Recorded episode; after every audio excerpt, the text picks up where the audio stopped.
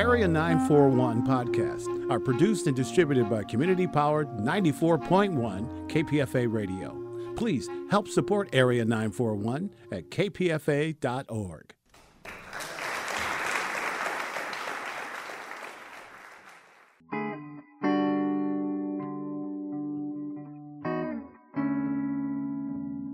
This is the Area 941 Radio Wolinsky podcast. I'm Richard Wolinsky, and we're talking about books, about theater, about film, about television, and from time to time, even about KPFA, Pacifica Radio. Novelist, screenwriter, and director Michael Crichton died in 2008 at the age of 66. In 1990, Michael Crichton was approaching the height of his fame. His best selling novels included The Andromeda Strain, Eaters of the Dead, Terminal Man, Congo, Sphere, and The Great Train Robbery. He'd written and directed the films Westworld and Looker, as well as several other movies. On December 5, 1990, he came to the KPFA studios to sit down with Richard A. Lupoff and me to discuss his entire career and his latest novel, the just published Jurassic Park. You started out as a doctor at Harvard and then was at the Salk Institute? Yes, I have a past. My experience in all this is that I began with the intention of being a physician and paid my way through medical school writing paperback thrillers. And partway through that process, it was really sort of equally balanced. I found that I really liked the activity of writing the books and I really didn't like the activity of being a doctor. So I kind of jumped horses in midstream. Those were books written under the name of John Lang. John Lang. And they were thrillers. Right. Correct? Sort of James Bond kinds of books. Uh, in one thing I read, it said that you were inspired by the Len Deighton's The Ipcress File. Yes. A traveling fellowship, and I was abroad between my senior year in college and my first year in medical school, and it was during that year that the Ipcress File was, I think the Ipcress File was published that year, or else the second one in the series was published and the Ipcress File came out in paper. And I, I had not seen this um, work at all, Len Deighton's work. He actually wrote a cooking strip, a sort of comic illustrated cooking column in one of the papers, I think The Observer. And so he was a model in a couple of ways. He had a very detailed uh, surface on what he wrote, which I was very attracted to. And he was also somebody who had made a switch from something else and had done it apparently very easily. Why did you choose the name John Lang? John is my first name, actually, and Lang I chose because I thought these sort of James Bond stories were fairy tales for adults, and I, I associated fairy tales with the name of Andrew Lang. And so I used Lang and kept added an E. Did you just send out a manuscript over the transom for your first? Kind of, yeah. First manuscript I did was rejected everywhere, and then I sent the second one to Doubleday. You know, Doubleday was the publisher is, that I knew the name of, and they said that it was a little too racy for them and that they wouldn't publish it, but they would send it to Signet, and they, which was very nice of them, and they sent it to Signet, and Signet said they would buy it. Now your career took off uh, in 1969 with the Andromeda Strain, which you wrote under your own name. It's a medical thriller uh-huh. about a uh, an illness. What brought you to writing it? What brought you to using your own name? I was writing these paperbacks under actually a couple of names and they were getting more and more attention. One of the books I did under the name of Jeffrey Hudson was called A Case of Need, and it was published in hardcover. It was set at the Harvard Medical School, and there were lots of details that a sort of insider must have known about the medical school. And there was a lot of talk at Harvard about who might have written this book.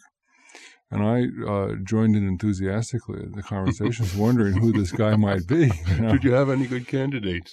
Oh no, well, what we he was um, identified as a medical researcher now living in London because I thought the best way to handle it was to put him abroad, so people didn't try and track him down. But eventually, that book was nominated for an Edgar, and then it won, and they wanted somebody to go and accept the prize. And I, I you know, was reluctant to go, but did go finally, and with a lot of concern that I would be discovered and unmasked as the um, the person who knew so much about the Harvard Medical School. And my life was getting increasingly sort of schizophrenic in this way. It was getting to be a harder and harder secret to keep that I that I was writing books while I was going to school. And then it was sold in the movies, and they wanted me to fly out to Hollywood, and you know, and I'd sort of take off my white lab coat from the hospital and get in limousines, and it was it was very odd. And in the context of a decision to quit, which I made in my third year, arose then the possibility that I might as well start writing under my own name. And what I intended to do was to to do a large nonfiction book about hospitals and how they worked, and particularly teaching hospitals, because that was of interest to me. So I made a contract with a new publisher for me, Knopf, and that was going to start after I finished medical school. And I thought, well, you know, it's I've got this year or so, and I I don't really know how my working relationship will be, and I would like it to be, you know, to, to be already in existence when I start working on this hospital book. So maybe it would be good to get the relationship going with some other thing first. And I called them up and said, maybe they'd like to do another book first, some kind of little book. And they said, okay, did, did I have anything? And I said, yeah, I had this manuscript that I've been working on off and on that was sort of about a plague from outer space. And they said, well, they, they didn't really publish books like that, Knopf. I mean, didn't I know that Knopf was the publisher of Albert Camus? And I said, yes. And I also knew that Knopf was the publisher of Raymond Chandler. And so they took a look at it and decided that if I worked on it a lot, they'd publish it. I had this arrangement to do a a book not a little novel in in anticipation of the start of serious work on the hospital book, and the novel was worked on, you know, intermittently over a period of about a year and a half with my then editor Bob Gottlieb, and was they finally agreed to publish it around Christmas time of '68 I was just exhausted from the work. And he called me up and he said, You've done a good job. It's a good first novel. You should be very pleased. Prepare yourself. We'll sell two to 4,000 copies, but, um, and I don't know what kind of reviews it'll get, but you should be satisfied that you've done a good job. And that was the last I heard until I got started getting some very strange phone calls.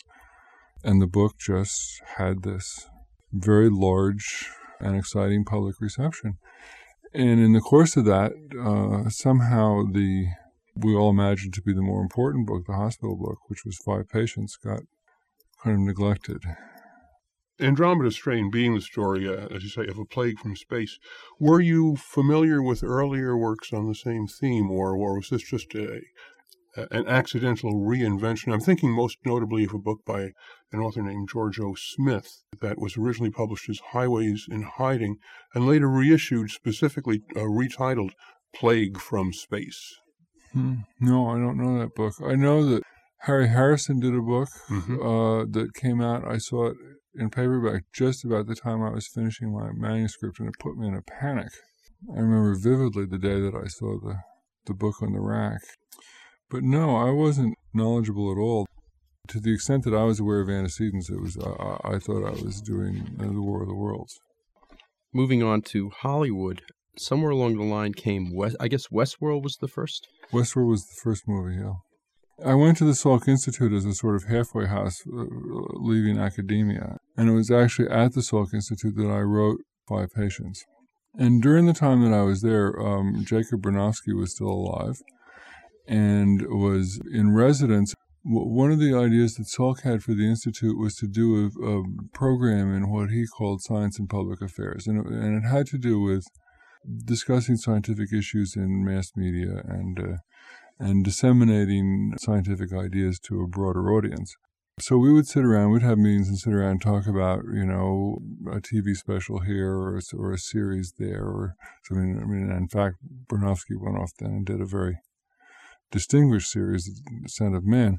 But prior to that time, we were all a group of people from essentially entirely academic backgrounds discussing what would be good and what would be bad. And, and I began to have a really uh, sense of unreality about all this because I thought, well, you know, it's fine for us to discuss. It was what, what are the networks going to do? What are the, you know, what is public television going to do? What will work? What will the visual form tolerate and what won't it? And we, none of us had any experience in that. We were just basically full of it. And so uh, I decided to leave and get some hands on experience. I mean, I thought that was important for what I wanted to do. And it coincided with the um, start of filming of the movie version of the Andromeda Strain. So I thought, well, there's a movie going in Hollywood. It was a pretty big picture for its day, and um, I can go up there and see that. So I went up and watched the filming and tried to learn something about how movies were made and eventually directed for the first time. You had previously done some TV work, though. It was based on a book that I had written called uh, Binary, and uh, it was the first directing job I ever had in the mysterious ways that Hollywood works. I couldn't get a job directing, and then I did this movie of the week, and after that I could, even though I think if the movie of the week didn't turn out very well. I mean, the people who said I didn't know how to direct were right. but if by your own statement you did a bad job on Pursuit, this led you to a very substantial and quite successful career as a director. Yes. I learned what I didn't know. And so that was terrific, and Westworld turned out very well. Westworld looks like it was a lot of fun to make, was it? Well, I found it just terrifying and exhausting. I mean, we shot the picture in slightly under six weeks, and we had an unbelievable. I think we had a total production schedule of six months. We started shooting in February, and the picture had to be out in August. And everyone said we couldn't do it, and then we wouldn't make the dates. And there was a lot of feeling that the, that even if we did, it wasn't going to be a very good movie. It was tremendously low budget, even for its day, and uh, uh, turned out well. You went on to direct Coma, Great Train Robbery, and Looker. I did a movie called Runaway in 85 with Tom Selleck and another movie called Physical Evidence in 87 huh. that I only directed. That was Burt Reynolds, right? That was Burt Reynolds. In the uh, 70s and 80s, you, it seems to me you did a, a remarkable number of incredibly different things.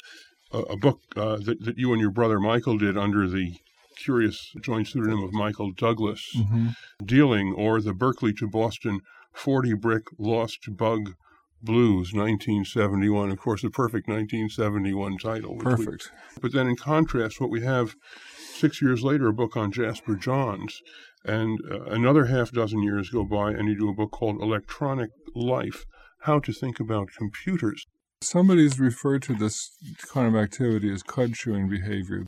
The reason is that if you're a cow, which is not, you know, not, not a very bright animal, you eat a clump of grass and then you see next to it another clump of grass, so you go and eat that. And then next to that is another clump of grass, so you eat that clump of grass. And eventually, by this process of, of incremental change, you find that you've the cow has moved completely across the field to a whole new position. But the cow has no sense of great change. It's just going from clump to clump. And that's my sense about how, how things have worked. Let's talk about dealing. Was this a hippie novel, a, a dope novel, a psychedelic? Yeah, it was an anti-dope novel actually, and uh, the movie was made by a production team that had just discovered how great drugs were. I think it's fair to say that the authors wrote the book because they had just discovered how great drugs were not.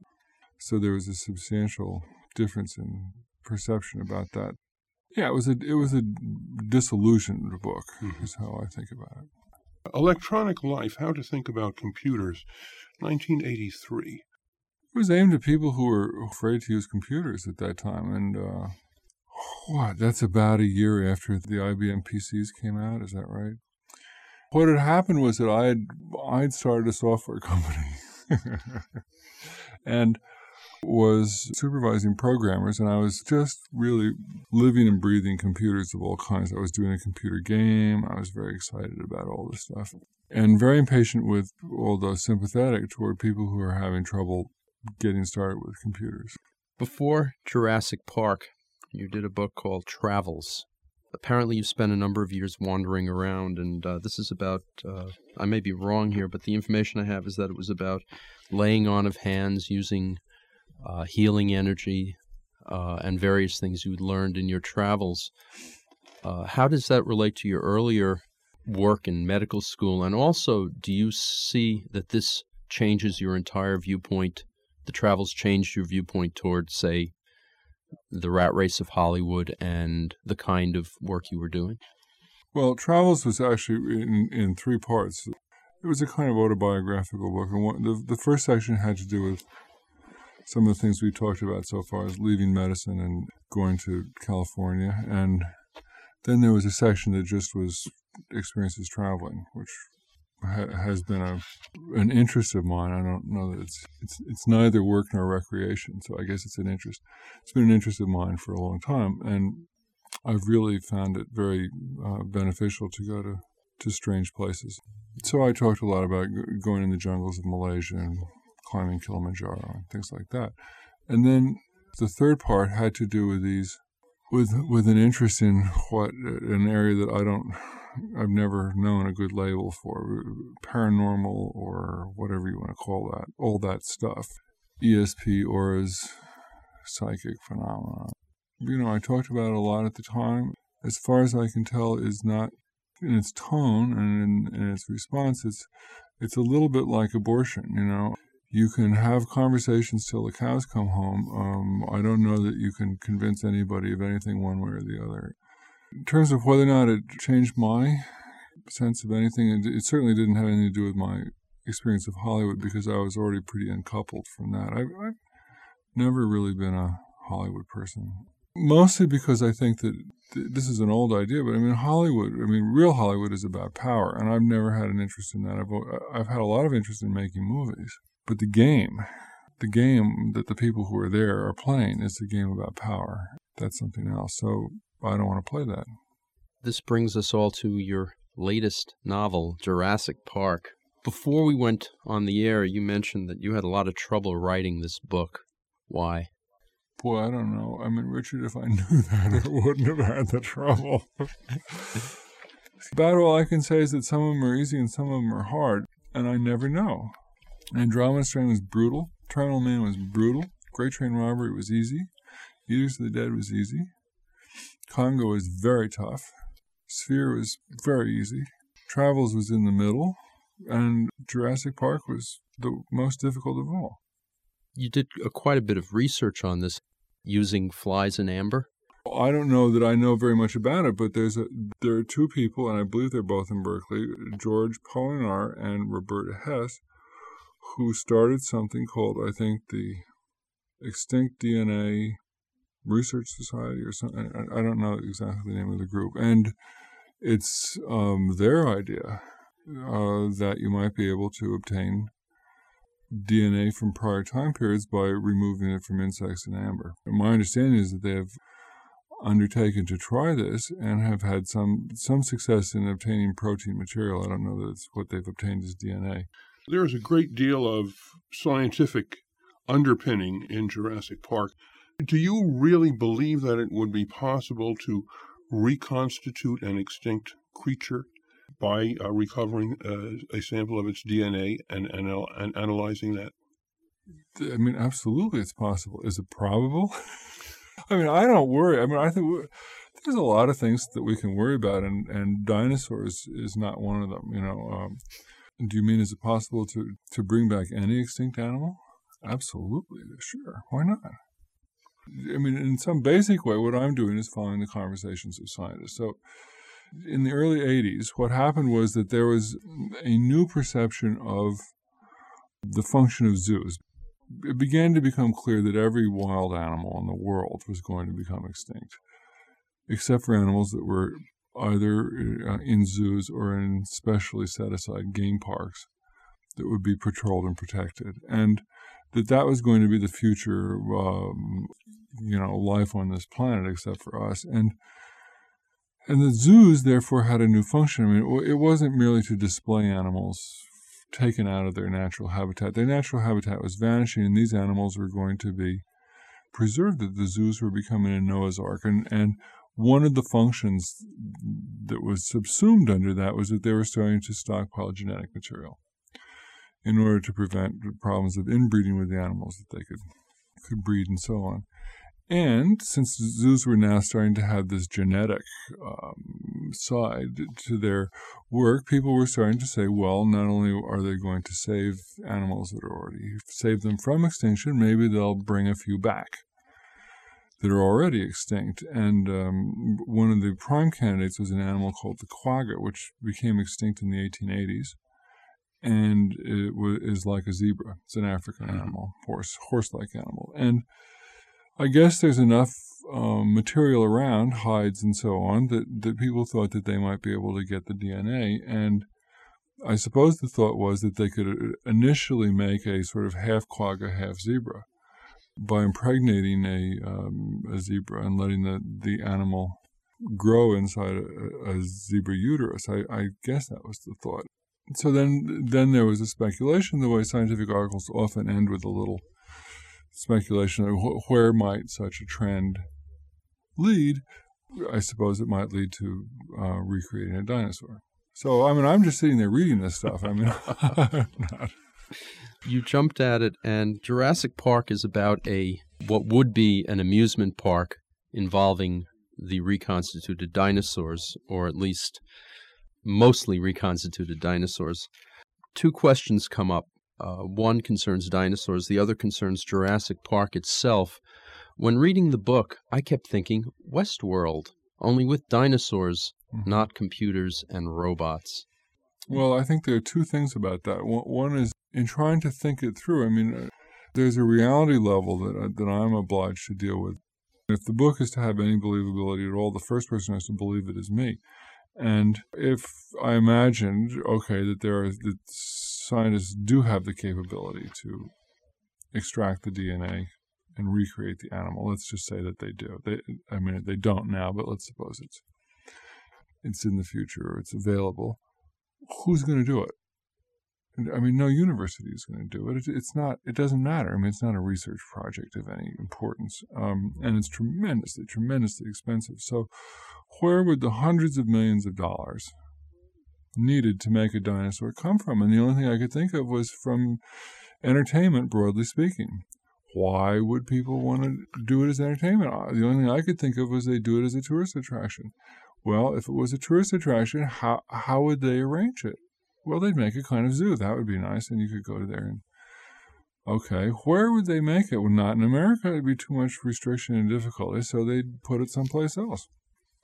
How would it be arranged? Well, I mean, now I've got an island off the coast of Rica, and I'm I just followed it through in that way. To the extent that it reflected Westworld, I guess I had two feelings about it. One thing is something that I think is inevitable and, and is worth noticing, which is a, a, fantasy of this kind 20 years ago would involve machinery and now very well can involve um, the notion of uh, specifically created life forms. That's a change, and it's a sort of disturbing one. And the second thing is, I don't know. I mean, it's it's okay. It reflects the previous idea. Do you see this as as a misapplication of technology and resources? Don't you think we've got our priorities wrong in this country? I do. The dinosaurs themselves are fascinating, and particularly thinking of two of them the scavenger who. The compies? Yeah. The other are those six foot tall ones that menace most of the characters. Right, the raptors. These, I would gather, were real dinosaurs. Oh, sure. They're all real dinosaurs. What about the idea of the way they move, the quick bobbing of the head, looking back and forth, and not being able to see anyone unless that person was moving? Well, that's all taken from either existing research or uh, by analogy from other species. You know, one of the problems that we face as a novelist is that people who like dinosaurs like them a lot and know a lot about them. So we don't want to fool around and give them traits that, that they shouldn't really have. And I felt it was important to not make up new dinosaurs or, or cheat on them too much. The second thing is that it's it's very tempting even if you're going to say, I'm going to make them as accurate as I know how. Uh, nevertheless, the soft tissues of these animals are gone. They have, you know, we don't really know what they look like. We don't really know what their coloration was, and we don't really know what their behavior was. So that's all free for me to make up. And in the course of making that up, it's very convenient or attractive to make up an animal that serves your plot devices. And I think a reader can smell that. They can smell that you've sort of plugged a, a hole in a way with a cork that you've manufactured to just fit the hole that you've made. And I didn't want to have that feeling. So again, I tried to model them on something else and to give them qualities. And I and I did use birds. You know, I watch a lot of animal films and and the vision stuff about being unable to see things when they don't move is taken from uh, fairly well now fairly well known work by Jerry Lettvin when he was at MIT on the visual system of frogs. Uh, so it's amphibian visual systems, and and that kind of thing I thought was necessary in order not to just make up any old thing that you wanted to have. You portray your, your dinosaurs as pretty bright creatures. How bright do you believe they actually were? And secondly, uh, which of course is wildly speculative, but if whatever disaster it is that, that uh, wiped the dinosaurs out had not occurred, would they conceivably have evolved full intelligence and civilization? How bright they are is a matter of complete speculation. But the thing that I always find there are a few things that we don't usually kind of get clear about dinosaurs. One is that this is all a long time ago. You know, because I mean, we think, I don't know what, the fall of the Roman Empire was a long time ago. That was nothing, nothing. You know, we're talking about hundreds of millions of years. And we're talking about the dominance of the entire planet by a life form that's essentially vanished. Some people look at a crocodile and say that's what's left of a dinosaur. It's nonsense. A crocodile is a crocodile. It's a very poor example of what we're talking about. Some people look at, say, an ostrich and say that's what dinosaurs used to be like. I don't really think so. It's gone.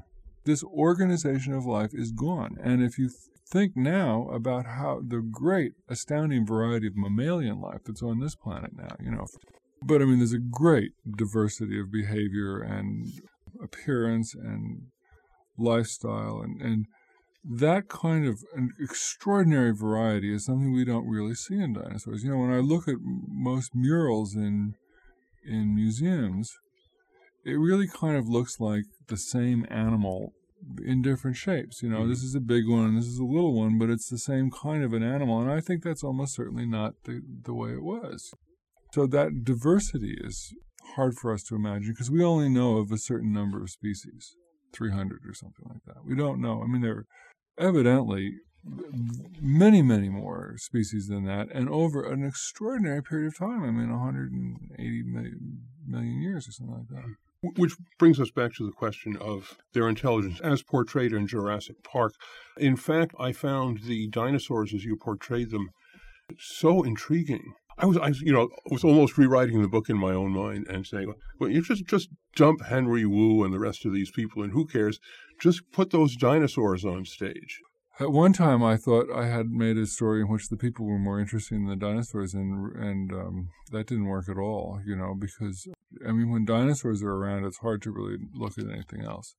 I mean, I gave them chimp intelligence, which, yeah, I mean, depending on how you look at it, I mean, I think some people would say, oh, that's a lot of intelligence for a dinosaur. But, you know, it's not really. I mean, chimp brain case isn't very large. I don't know what it is, 400 cc's or something. And I don't see any reason to think, if we imagine that dinosaurs are very bird like in their behavior, a lot of birds have fairly complex kinds of behaviors. There's a whole new interest now in parrots and the kinds of thinking that's going on, for example, where people are really starting to feel like we can't do experimentations on monkeys and apes. That they're that they're a little too that they have more awareness than we previously imagined. That that that sort of revolution in thought is now taking place with, with certain bird researchers who are basically saying, you know, the basic way that we treat parrots in captivity is unbelievably cruel. I mean, these animals, these are bright animals you give the dinosaur the intelligence of a parrot, which is all I would ask for the purposes of this book, then I'm there, you know. You also have species that have feathers? Well, I, I actually try to keep the feathers off. The bird like qualities of these animals um, has raised the question of whether, for example, a velociraptor would have some feathers or be partially feathered, or what the transition between between dinosaurs and birds was actually like and how, how it occurred. And anyway, some illustrators have drawn raptors with feathers, and it makes them look a little bit like bedraggled Indians, you know, with one or two feathers sticking up. And I, I just didn't like it visually, so I, uh, it's one of the decisions that mm-hmm. I felt free to make. Do you accept the warm blooded model? Essentially, yes. I mean, I think with certain uh, very vociferous holdouts, the, the majority of the field has moved in that direction. You also spend time on the chaos theory. I guess I, I put a lot of the information in just because during the time I was writing the book, I kept running into friends of mine who said, Do you understand this chaos stuff? I mean, I'm trying to read these books and I don't get it. And I thought, well, I might just put in a little primer um, in, a, in a sort of simple way about chaos. And, and So that was one reason why it's in the book. Another reason, of course, is that I think it's chaos is a, is a good example of one of the emerging areas where we're starting to sense limitations in science, and those limitations are important and not very widely discussed. I think the easiest way to discuss it is to, is to talk historically. Physics has had a lot of success historically in dealing with certain kinds of problems as represented in certain kinds of equations. And th- those are what are called linear equations, and they describe, for example, the orbits of the planets around the sun and spacecraft going to the moon. Certain kinds of regular behavior, which has early on, hundreds of years ago, gotten a handle on mathematics works for it, and it's all fine. There's another kind of phenomenon in the real world, which is, I guess, represented by, you know, every time you flush a toilet or um, run water in the basin, um, turbulence, movement of liquids, uh, air flowing over an airplane wing. Turbulence is an example of nonlinear and it's very difficult to understand. The mathematics are hard, the equations are difficult to solve without so much simplification that it begins to seem like you're not no longer describing the real phenomena. There is now a theory which deals with nonlinear phenomena, which is called chaos theory, and it it, it arose um, in the '60s. It arose with computers. It's, it is a, it is a uh, phenomenon made possible by by the advent of individually programmable desktop computers and is uh, I think in, inseparable from the from that technology. The first indications of its existence came from some simple computer models of, of weather by a man named Lorenz who who basically showed that you could start the model that he had made, the computer model of weather with the same initial conditions and the model would not behave the same way twice. The very tiny variations in starting conditions led to very dramatically different outcomes. And it was from that that people began to investigate the regularities and the lack of regularities in all this phenomenon. And it's now a tremendously large field. It's a kind of a revolution in science. I mean, my interest in it has been in the definition of limits. That's why I had a focus on it because it, it seems to me that we live in a society where um, both the benefits and the um, un- undesirable side effects of science are very prominent. And in, in, trying to, to the extent that it's possible, to keep what's good and get rid of what's bad, it seems important to know what science can and can't do. On a sort of practical level, we, we're starting to have some experience, and it seems to me important to know on a theoretical level. I mean, and for example, I mean, there's been since World War II, there's been a tremendous expenditure and focus on weather forecasting, which chaos theory now assures us is a complete waste of time. Jurassic Park. There is going to be a motion picture. There is. It's a very exciting prospect. It's a daunting undertaking. Uh, Steven's idea is to make full size mechanical animals for all the major creatures. So we're talking about a mechanical animal, you know, a mechanical Tyrannosaurus Rex, two stories high, that can move 60 miles an hour. That's the plan. You don't think he could grow one from some DNA instead? Would that be better? and if he if he makes them too robotic, we'll have Westworld all over again with Spielberg. yeah, it's an interesting issue of what the technology can deliver, but that's the expectation. This is a gigantic, gigantic project that's going to take years. Have you begun work on another novel? Yeah, I have. It's actually uh, it's actually due very soon. So so I'm I'm working hard on it and enjoying it a lot because it's completely in, a, in another area. It's America and Japan. Michael Crichton's next book, set in Japan, was the best selling Rising Sun. Later novels included Disclosure, The Lost World, a sequel to Jurassic Park, Airframe, Timeline, Prey, and State of Fear. Jurassic Park, of course, directed by Steven Spielberg, became one of the most successful films of all time Crichton became enamored of chaos theory, scorning weather prediction. This most likely was behind his support of climate change denial during the last decade of his life. Feedback on this and other Radio Wolinsky podcasts is appreciated. You can write to bookwaves at hotmail.com You can listen to other interviews either as Radio Wolinsky podcasts or in the archives pages of bookwaves.com. Until next time, I'm Richard Wolinsky on the Area 941 Radio Wolinsky podcast.